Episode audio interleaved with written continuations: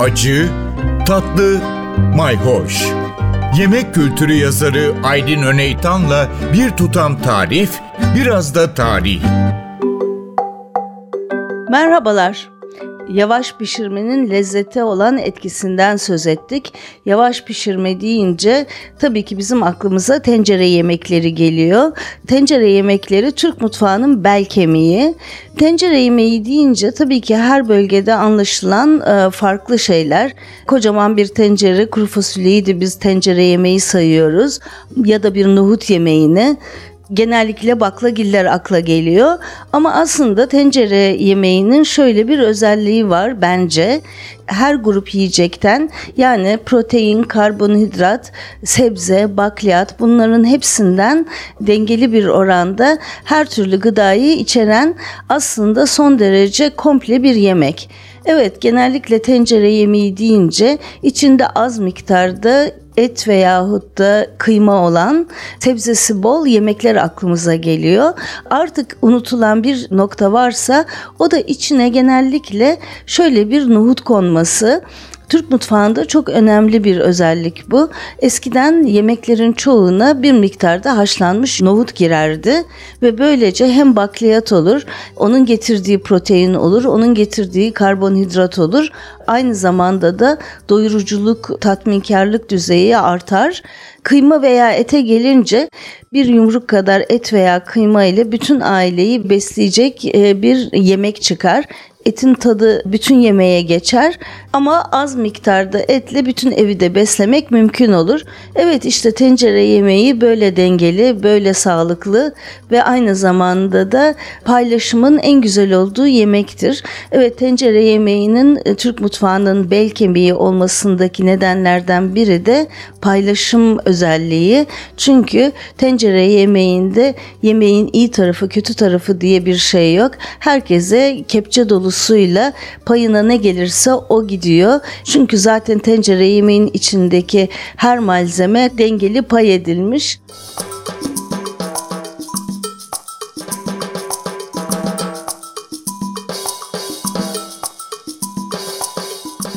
Tencere yemeği deyince aslında çok çeşitli bir yemek yelpazesinden bahsediyoruz. Tencerede yemek pişirmek aslında teknik olarak oldukça kolay. Önce birazcık soğan kavrulur. Tabi domates ve domates salçası çok sonraki yıllarda girmiş ama biraz domates veya domates salçası da girer. Eğer et kullanılıyorsa etli bir tencere yemeği yapılıyorsa soğanla birlikte et veya da kıyma da birlikte kavrulur.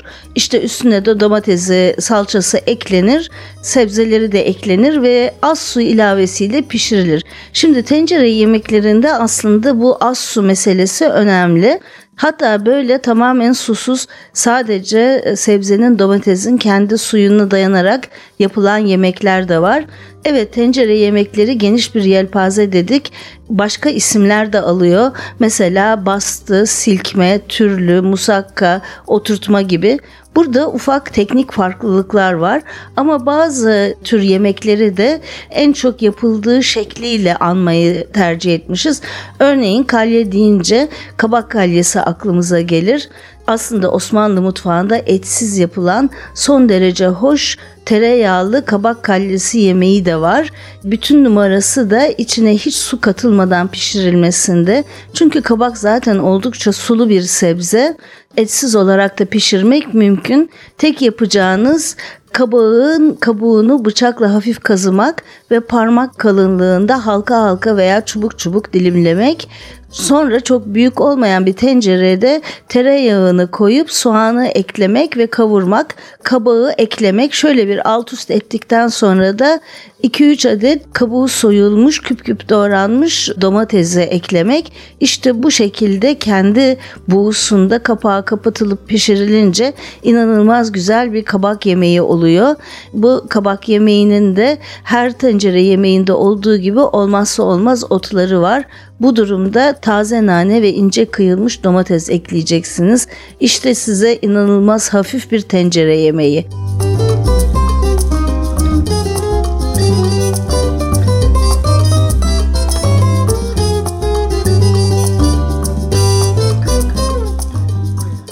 Evet çeşitli isimler verilir dedik. Bu isimler aslında çoğu kez pişirme tekniğini de tam olarak ifade ediyor. Mesela silkmeler var. Tencereyi silkerek karıştırılarak yapılan yemekler. Burada sebzeyi çok hırpalamamak var. Çünkü sebzeler oldukça narin elbette. Hele bazıları kabak gibi patlıcan gibi dağılmaya müsait. Az karıştırılarak yani karıştırmanın sadece tencereyi hafif silkeleyerek yapıldığı yemeklere böyle denilebiliyor. Türlü zaten adı üstünde içine girmeyen yok. Tencere yemeklerinin en e, güçlü e, öğesi. Evet türlünün içine her şey giriyor. Bazıları önceden ayrıca kızartılıyor. Eskiden öyle yapılırmış. Mesela bir patlıcanı hiçbir zaman çiğ olarak türlüye koymuyorsunuz. Önceden kızartıyorsunuz. Eskiden diğer sebzeler örneğin kabağın da böyle kızartıldığı olurmuş. Sonra tencereye katılırmış. İşte böyle olunca tabii lezzeti de artıyor. Bu tür çift pişirme teknikleri Türk mutfağında çok uygulanan teknikler. Tabi bir de mesela bastılar var, oturtmalar var. Adı üstünde onlar öyle alt üst ederek karıştırılarak pişirilen yemekler değil. İşte bastı e, bir şekilde tencereye bastırılarak ve üstüne bazen ağırlık konularak pişirilebiliyor. Oturtmalar zaten tencerenin içine oturtuluyor.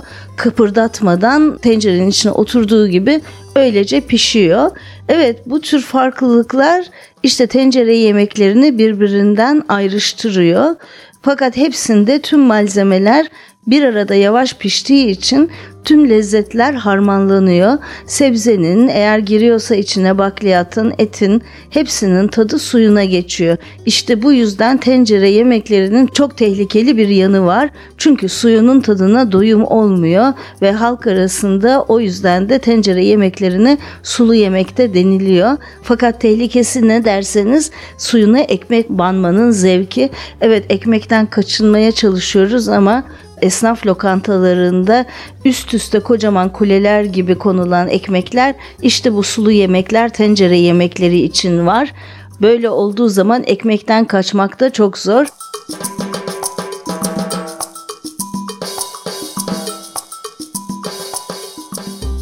Ekmekten de o kadar korkmamak lazım. Her şey kararınca demek lazım. Tencere yemeklerinin başka bir eşlikçisi de pilav tabii ki.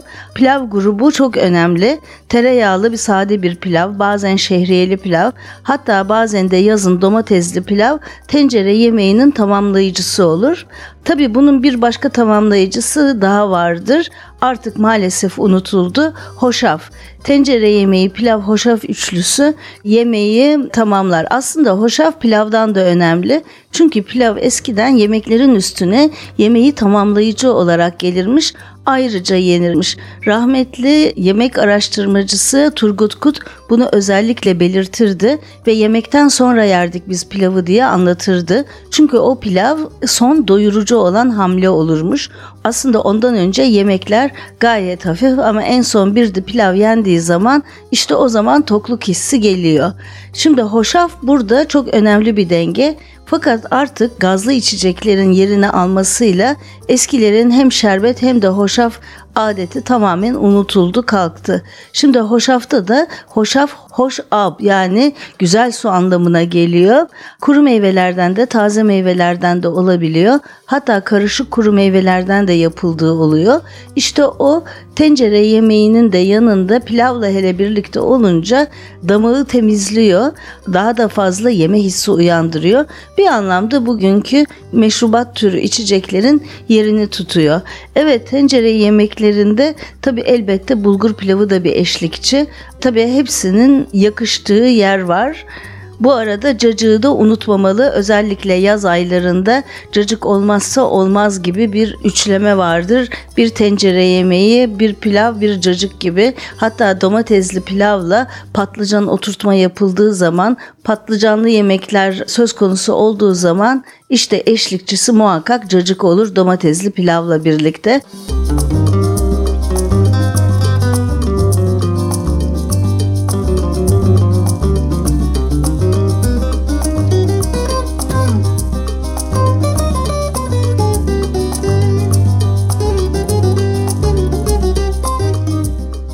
Tencere yemekleri hemen hemen bütün ülkelerin mutfağında aslında var. Farklı farklı kaplarda pişiyor.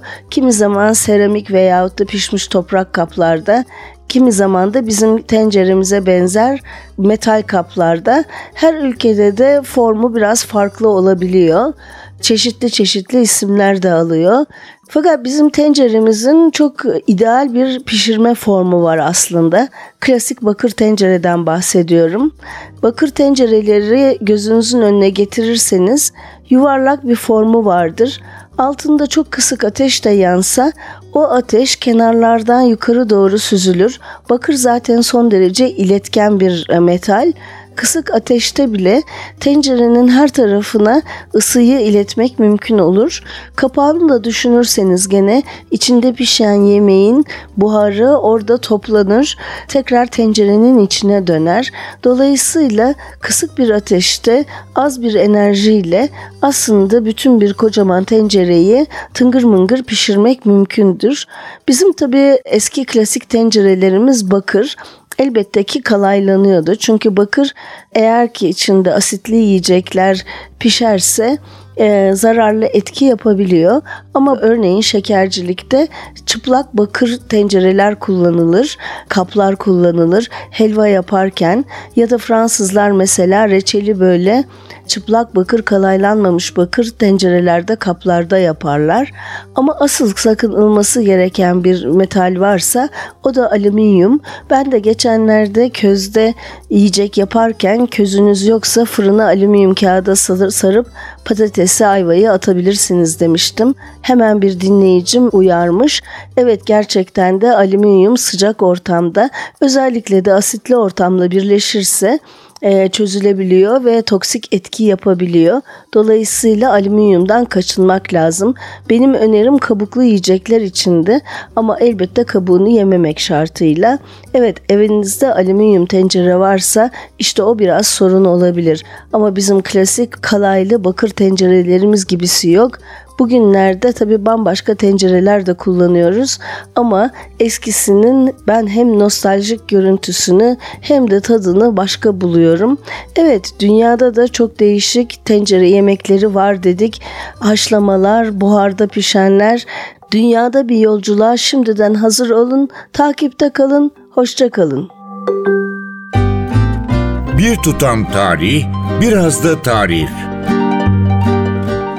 Aydın Öneytan'la Acı Tatlı Mayhoş Arşivi ntvradio.com.tr adresinde Spotify ve podcast platformlarında.